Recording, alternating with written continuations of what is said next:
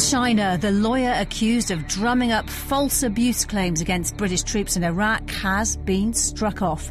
In Afghanistan, the Taliban is in disarray. Is this a good time for peace? The Royal Navy leads the combined naval task force in the Gulf for the first time. And Trump's defense secretary starts work in the Far East.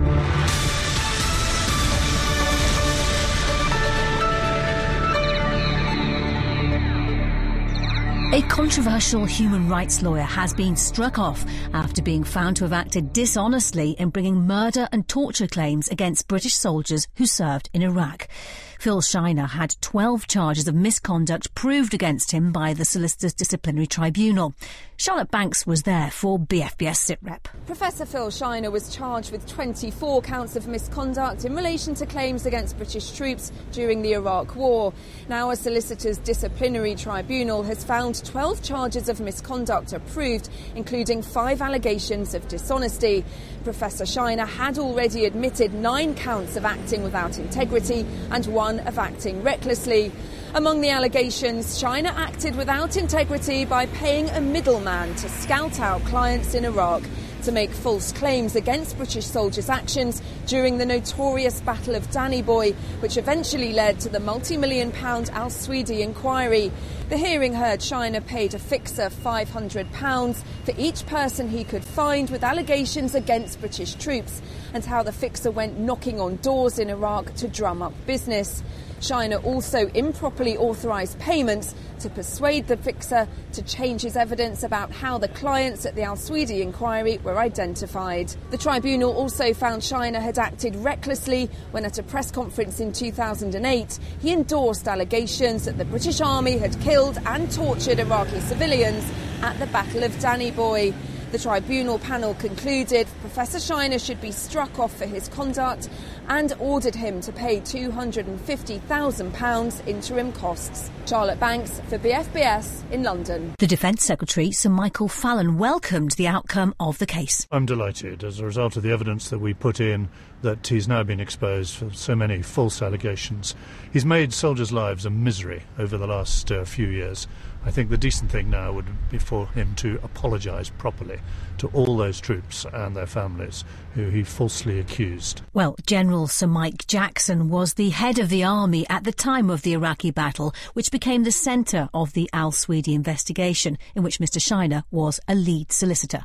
The amount of pain and anxiety this man has burdened soldiers and their families with is outrageous his own moralizing and now this revelation and confirmation of his flagrant dishonesty. Um, it's a very sad tale indeed. Colonel James Coote was a major stationed in Basra, near where the Danny Boy checkpoint was based. We can't turn the clock back, and nothing will undo the decade or so that uh, my soldiers, their families, and indeed my family have been through as a result of this investigation. It has been difficult, um, but I feel now that a chapter is certainly behind us. But I think, yes, there are certainly um, it's been a very harrowing experience. Lieutenant Colonel Chris Parker, who was the former Chief of Staff of 7th Armoured Division, or the Desert Rats, has also spoken. The government needs to look carefully at whether 30 odd million pounds being spent on an inquiry, it now seems bogus.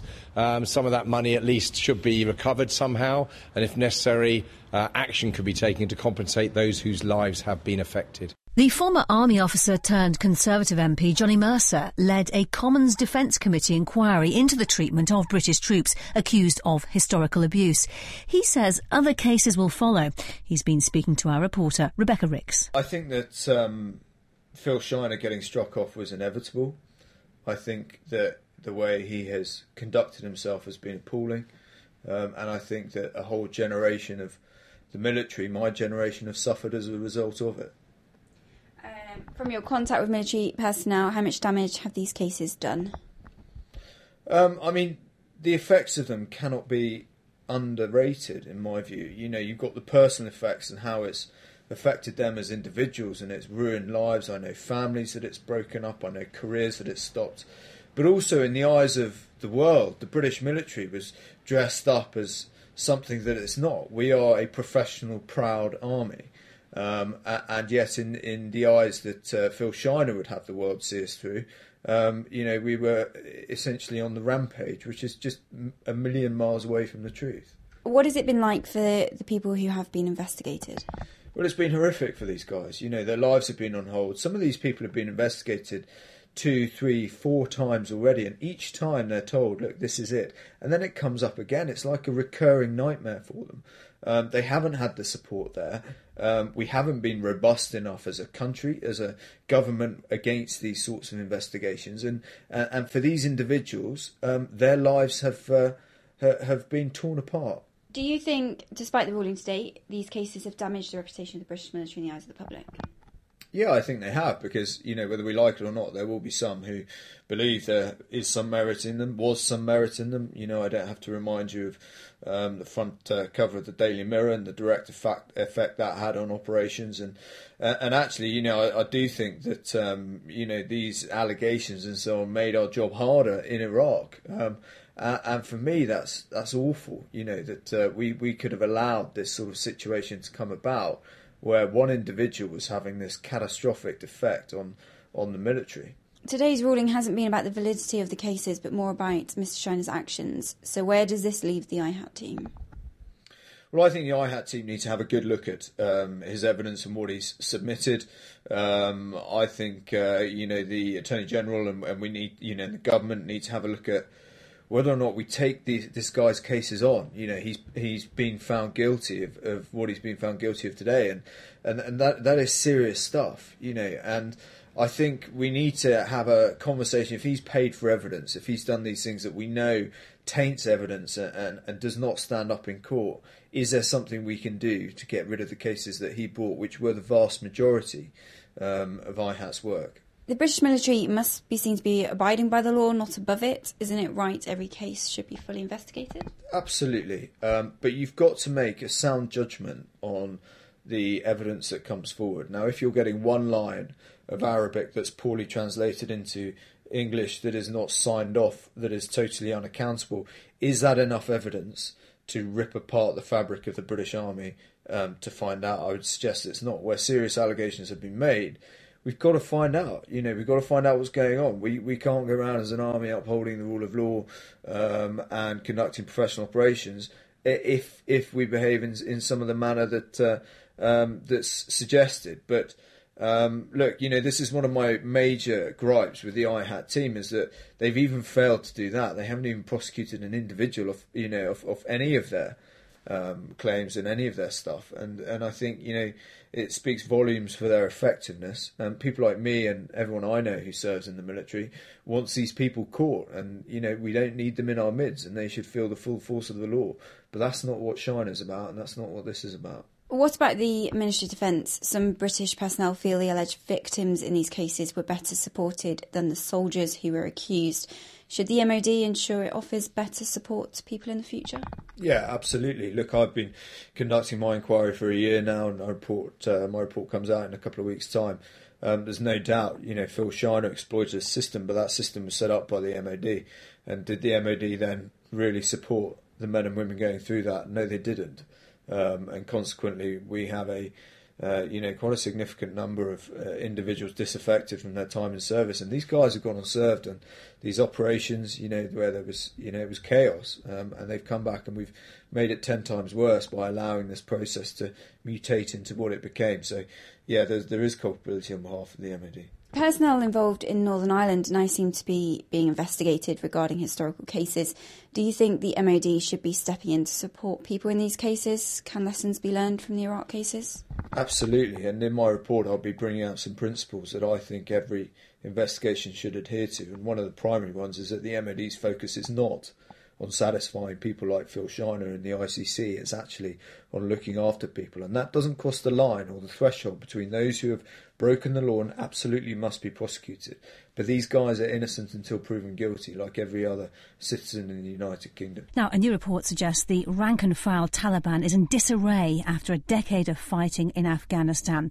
The paper by the Royal United Services Institute is based on in depth discussions with well connected Taliban figures. It was co authored by Professor Theo Farrell, who uh, joins me now. Good to talk to you, Theo. Uh, just tell me who these key Taliban figures were and how you conducted the research with them. So these were um, a combination of senior functionaries, uh, military commanders. Um, it included, for instance, two former um, deputy ministers, two former very senior commanders. Uh, and the key thing about them is that they have links into several different groups within the Taliban. And so, in a sense, we were taking opinions from, because the Taliban contains various networks and groups, and we were taking views from most of the major groups within the Taliban. And what did you do? Did you meet them on a one to one? so the interviews were conducted over 10 days uh, in a location outside of the region. Um, and you know, we basically shared a residence with these people. Uh, we had groups of two or three arriving for about three days, and we shared a residence with them. We did very long interviews over the period. Mm, so you got the chance to eyeball them. Uh, what did you learn from them about the state of the Taliban, and was it any different to what you expected? Uh, yes, it was. It was quite a surprise, actually. I mean, as somebody who studied the war very extensively, uh, what what we see in the past two years is that since um, the ISAF mission has ended and Western combat forces have come out of Afghanistan, quite predictably, the Taliban have made major gains on the battlefield. And in particular, a key objective of, of their campaign has always been to capture a provincial capital. And they've done that twice. I mean, in, in the fall of 2015, they captured Kunduz, the third largest city in Afghanistan, and they did it again uh, uh, in 2016. And so th- you would expect as a consequence of this that morale would be very high within the Taliban, but essentially they're just waiting for you know the last American forces to pull out and for the Afghan security forces to collapse. And what we saw was a very different picture. Uh, and, and all, all, the interviewees that we spoke with at length revealed, basically told us the same thing, which is yes, the Taliban have made gains in the battlefield, but these have come at very great cost to the Taliban. And the key thing is that they've been fighting for over a decade, and they don't really see how these military gains are going to result in a, in a, in pl- in a political outcome that they're looking for. Uh, so, for instance, they've captured Kunduz, but they're only able to hold it for a week or so before they're pushed out by uh, by Afghan forces. So it's it's the ability to both the costs of their military campaign, but the ability to actually get a political outcome out of it. Mm. Um, that's, that's, causing problems. And you're suggesting a fracturing of the Taliban. What's happening? What's going on exactly? Um, well, what's uh, there's a new emir, uh, uh, Akhundzada Habib, Habibullah. Um, he's uh, he's he's not like the previous uh, emir who was very well connected, um, Mullah Mansour, who was very well connected with the fighters, the fighting groups in the field, who was a really canny operator. Um, Akhundzada is uh, is the former head of the religious council. Um, and so he, he's not been able to exert his authority uh, over the Taliban. And that's very significant because the Taliban is a collection of various groups and networks, uh, but they've been held together by a strong ideological doctrine of obedience to the emir. Um, and, and, of course, this goes back to Mullah Omar, uh, the original Emir. Mm, and one of the things that you've been writing about in this report is, is that people becoming disaffected are moving over to so-called Islamic State, being recruited by them. But you're also arguing this is an opportunity for finding some kind of peace. How and who should be involved in that? Well, I mean, just to be careful, we don't actually argue that disaffected fighters are going over to Islamic State. And in fact, the evidence. Oh, you're saying that there is a danger of that, aren't you? Um, not really, actually. Um, most the, the, Taliban are concerned about it, uh, but but actually, um, most Islamic most of the Islamic State in Khorasan are um, are uh, displaced Pakistani Taliban, Tehrik Taliban. But anyway, what, what, the argument we make is that um, w- with you know those parts of the Taliban that are just pretty exhausted from the fighting, uh, that are really looking to see a political uh, solution now. Um, that presents an opportunity to reach mm. out to these groups and to begin a peace dialogue. And the point is that these groups don't see the current emir, who's seen as, weak, as, as weak and divisive, they don't see that he is the man that's going to deliver a political solution. And so we must find, whereas previously our attempts at peace talks have been dealing directly with the emir and the past um, Mullah Omar through his intermediaries, now what we need to do is, is circumvent the emir and deal directly with po- with dissenting uh, Taliban groups that are in favour of some kind of peace process. You say we, who? That's a very good question, actually. And of course, in fact, uh, this has to be the Afghan government uh, with support from the West, but it has to be led by the Afghan government. Christopher Lee. Um, I mean, the, the first question is, is really, isn't it, is why? Why did Taliban want to do this? Why do they want to talk in the way they're talking at the moment? Is it because they're frustrated? which leads you to the next part of it, which is, let's say, Mansour. Is that the long term, let's say in five years' time, is that the long term uh, a solution to the whole problem of how you bring them together with the Afghan government?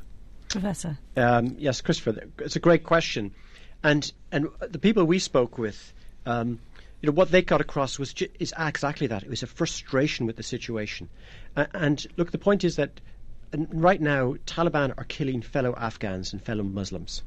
Uh, and so, as previously this was a this was a jihad against the kafir, against the, the foreign invader, it's no longer the case. And so, what they see is is there's pointless to continue a conflict that's just killing fellow Afghans where there's no political solution. So there's this sense of frustration, absolutely.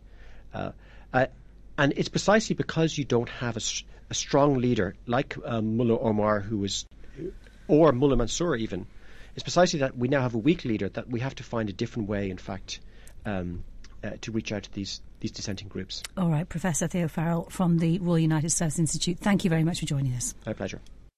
Sit with Kate Still to come, the US Defense Secretary is in Korea, and Dame Vera Lynn's releasing a new album to mark her 100th birthday.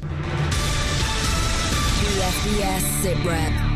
The Royal Navy is leading the Combined Naval Task Force in the Gulf in a major exercise for the first time. Exercise Unified Trident began on Tuesday, shortly after nearby Iran carried out a ballistic missile test. BFBS reporter Simon Newton is on dry land in Bahrain after spending a few days on board the command ship HMS Ocean. Hello, Simon.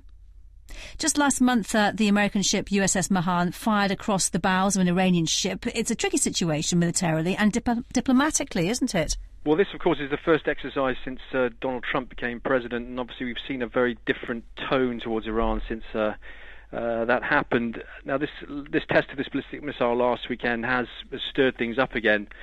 Uh, and the incident you mentioned, just to go back to that, was, as you say, in, in January when this uh, this USS Mahan fired on four Iranian fast attack boats, which came towards it, didn't stop, and they fired three warning shots uh, across the bows, essentially, of those of those vessels. Now, Mahan, incidentally, is actually part of the exercise that uh, that I've been out seeing this week. Um, so the timing of it all is very interesting. Um, the exercise is a multinational affair. The UK, US, Australia and uh, France are involved. And certainly some of the Middle Eastern press that I was with were focusing on whether this is in some way saber rattling hmm. by, by the US and its allies. And I, I, put that question to Commodore Andrew Burns, the officer in charge of this battle group, uh, and he denied that was the case. This is what he said. Yeah, this exercise is in no way connected with any of the geopolitical events that are going on in this region. And we're operating in international waters, yet we know we'll interact with the Iranians because those waters are adjacent to the territorial waters of Iran, and they, they are sovereign waters, and, and we fully expect to, to operate in close proximity with them. So, Simon, how many ships are taking part, and what are they actually doing? Well, this is a three day exercise. There's uh, 19 ships involved, as I say, from four countries. It's led by HMS Ocean. Um, the other UK ships involved are HMS Daring, which is a Type 45 destroyer, HMS Chiddingfold, a mine hunter. There's also a French uh, anti-air frigate, uh, Vauban, and an Australian uh, frigate, Arunta, also involved in this. Um, they're testing what they call, uh, I think in naval uh, terminology, full spectrum warfare. That's how they deal with attacks from the surface, uh, from the air, how they'd hunt down submarines, uh, and also how they deal with mines. So effectively, all the threats that they could possibly face at sea. Mm, and, and, Simon, the Commodore is the senior officer on this exercise. Is he really in command, or are they the Americans? Well, Andrew Burns is in command of Combined Task Force 50. Now, there's seven of these CTFs, I believe, and, and 50 is really the preeminent of one of those because it's usually the one led by uh, an American aircraft carrier. But there isn't a U.S. carrier in the region at the moment. The USS George H.W. Uh, Bush is en route but hasn't arrived here yet. So this is really the first time a UK officer has commanded CTF 50. So yes, in answer to your question, he's in, he's in charge at sea of this combined task force and all the ships within it. Mm. Uh, there aren't any Americans on board Ocean. Uh, he is in sole command there. However, the reality, of course, is that CTF-50 comes under the command of the U.S. Navy's Fifth Fleet, uh, based here in Bahrain, and in turn NAVCENT, Navy Central Command. So, if you go up the chain, certainly the US calls the shots. But what the Royal Navy are stressing, and have been stressing to me uh, while I've been at sea with them, is that looking ahead to when the QE carriers come to this part of the world, this in effect shows that the Brits can integrate into essentially a, a US construct, and if they're needed to, they can take um, can take the helm. Simon Newton in Bahrain, thank you for joining us. Uh, Christopher, um, the Brits can take the helm. Well, I tell you, it's interesting. Uh, what they're doing there is, in fact, what the Royal Navy, in many ways, is, as a as a, a, NATO force, has been doing for 45 years. Um, organisations called Stand for Chan, stand for uh, uh, Atlantic, you know, the Standing Naval Force Channel, Standing Naval Force Atlantic. And when you look at the construction, you've got what they're now calling uh, full spectrum warfare. It's exactly the sort of thing that Navy's been doing rather successfully. Carrier, amphibious. So uh, a piece of cake MCMVs. Then. What? Piece of cake then if you get, put it in command of something like, yeah, the Commodore, a, a piece of cake, because he, probably since the first day he was an acting probationary sub-lieutenant, he has been thinking this sort of thing through, and now he's doing it, and he's he's helping the Americans out. What's the kind of thing that can be learnt from this? Uh, what you do is, is, operating with, say, about seven seven different uh, uh, countries. Do you operate in the same language? Can you, for example, it's a very simple thing. Can you refuel from one ship to another because you've got the same sort of fittings on the on the main deck?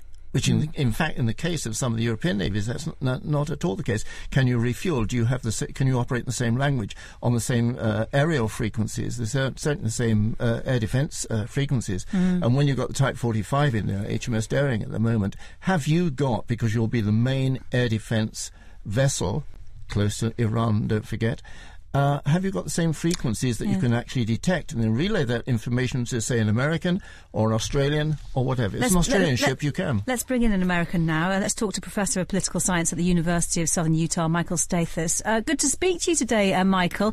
Uh, let's talk a little bit more about Iran because President Obama, or former President Obama, got a deal with Iran that they wouldn't build nuclear warheads. President Trump has suggested he might scrap it. And a few ga- days ago, we saw this, this test of a medium range missile where do we go from here? Well, number number one, a distinction has to be made uh, concerning uh, both agreements uh, about nuclear weapons on the one hand and missile development uh, on the other. Uh, the uh, agreement that was reached concerning nuclear weapons did not necessarily have much to do with with with the other. But uh, that seems to be uh, uh, something that is confusing the current uh, uh, president of the United States. Uh, he, well, his, his, national security advisor, Michael Flynn, um, gave a very terse comment about the missile situation, um, making a dramatic statement. Iran is on notice mm. at this point. Uh, and, On notice uh, of, of, what exactly do you think? Well, they're, it, it, they're making a connection uh, between uh, that missile test uh, and uh, the the nuclear agreement, and the suggestion, of course, is one that most people don't want to hear, and that is that this is an excuse to impose more sanctions and perhaps put pressure on um, uh, getting out of the uh, uh, the, the nuclear agreement uh, unilaterally, which uh, is ill-advised. And uh, in fact, oddly enough, some of the people that Trump has appointed to his new cabinet are advising to leave the nuclear agreement alone. Mm. Uh, don't bring that into the argument. Uh, this isn't the time. Christopher Lee. It's, it's, not just Washington either. If you happen to be in the region of, of Iran and in the range of a missile which is tested,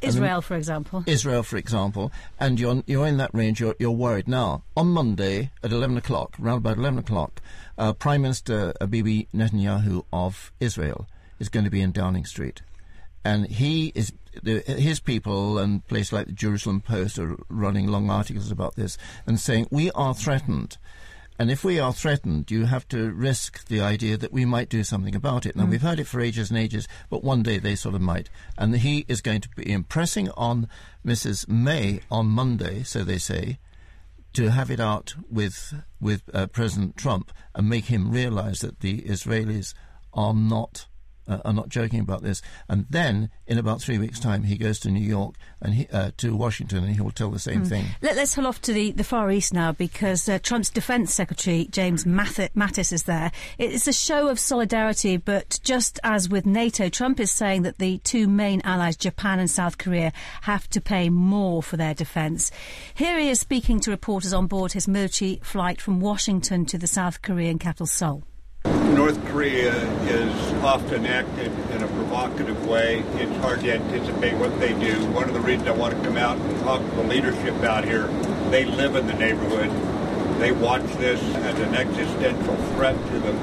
And I need to get some data from them. I need to get their appreciation of the situation. Uh, now, Michael, General Mattis wants to spend more on defence. I- is this an issue with the public? Do they mind spending more on defence at a time when the economy isn't particularly good? Well, I, I, we have to look at, uh, at this from the uh, perspective of post-election uh, politics. The people who put uh, uh, Trump in office uh, are very much in favor of dramatic new military spending and a uh, revamping of the American military, which uh, remains the greatest military in the world.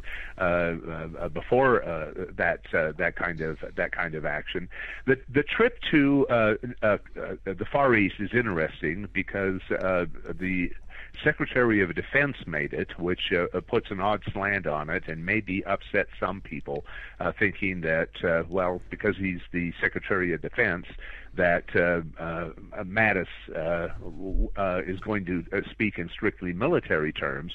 But I think part of the reason that he went uh, is uh, because the uh, uh, prospective Secretary of State, uh, Turnbull, uh, or not Turnbull, um, uh, was uh, it, uh, basically hadn't been confirmed yet, and uh, he um, uh, is uh, actually was confirmed and was introduced as a new Secretary of State uh, yesterday uh, in the late afternoon and uh, and, and the evening. And uh, uh, I think that he's going to suddenly find himself traveling as well. Mm. But the the issue, of course, surrounds uh, the saber rattling of uh, uh, Kim Jong Un, and um, there is a great deal of concern in South Korea and Japan, and uh, uh, hopefully uh, the trip uh, by Mattis will uh, send both a message to Pyongyang uh, and hope to give a little bit of confidence uh, to, to Hmm. uh, South Korea and, uh, and and to Japan. But uh, to be clear, it has been a very uneasy two weeks, uh, both in terms of discussions concerning foreign policy and certainly domestic policy in this country. All right, Professor Michael Stathis from the University of Southern Utah. Thank you, thank you for your time today, um, Christopher. Before we go today, um, we should mention that, mention that the original Forces sweetheart Dame Vera Lynn will celebrate her 100th birthday next month, and she's releasing a new album. Yeah. A new old album, a reworked album. Uh, well- I don't know what well, exactly. It's more than that. Go on. Uh, it, okay, 100 years, and it'll have the great songs, including the one she liked most of all, We'll Meet Again, Bluebirds Over the White Cliffs of Dover, Wartime Songs, Held a Nation Together, etc. Um, but what she's doing is she's doing duets with famous singers. Uh, and that's that. Alfie you know- Boe is one of them. well, Alfie Boe is one, and I, I rather approve that. But a lot of things people don't remember. Do you remember uh, Rod Stewart sailing that he sang in Ark Royal? Mm. It had to be. She did that, and in in the states, she got into the charts. Because these with, are these are sailing. digital uh, recordings, These are aren't being re- reused? uh, yeah, re- re- Or reworked. remastering. Can I just mention one other singer, though? Go on. She wasn't the only Forces sweetheart. The Navy liked a singer called Anne Shelton, Ah. which uh, uh, Mike Reed said was a better singer. Ooh, Can't contra- say better than that. Controversial. That's all we have time for today. My thanks to all of our guests. Tell us what you think. You can tweet us at BFBS SitRep. Never miss an episode. You can subscribe to this show as a podcast. Just search online for BFBS SitRep. So from me, Kate Chabot, thanks for listening. I'll speak to you this time next week. Bye bye for now.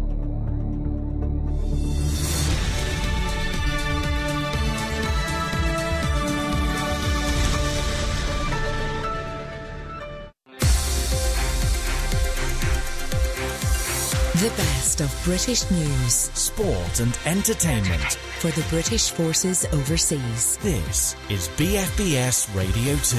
Radio 2.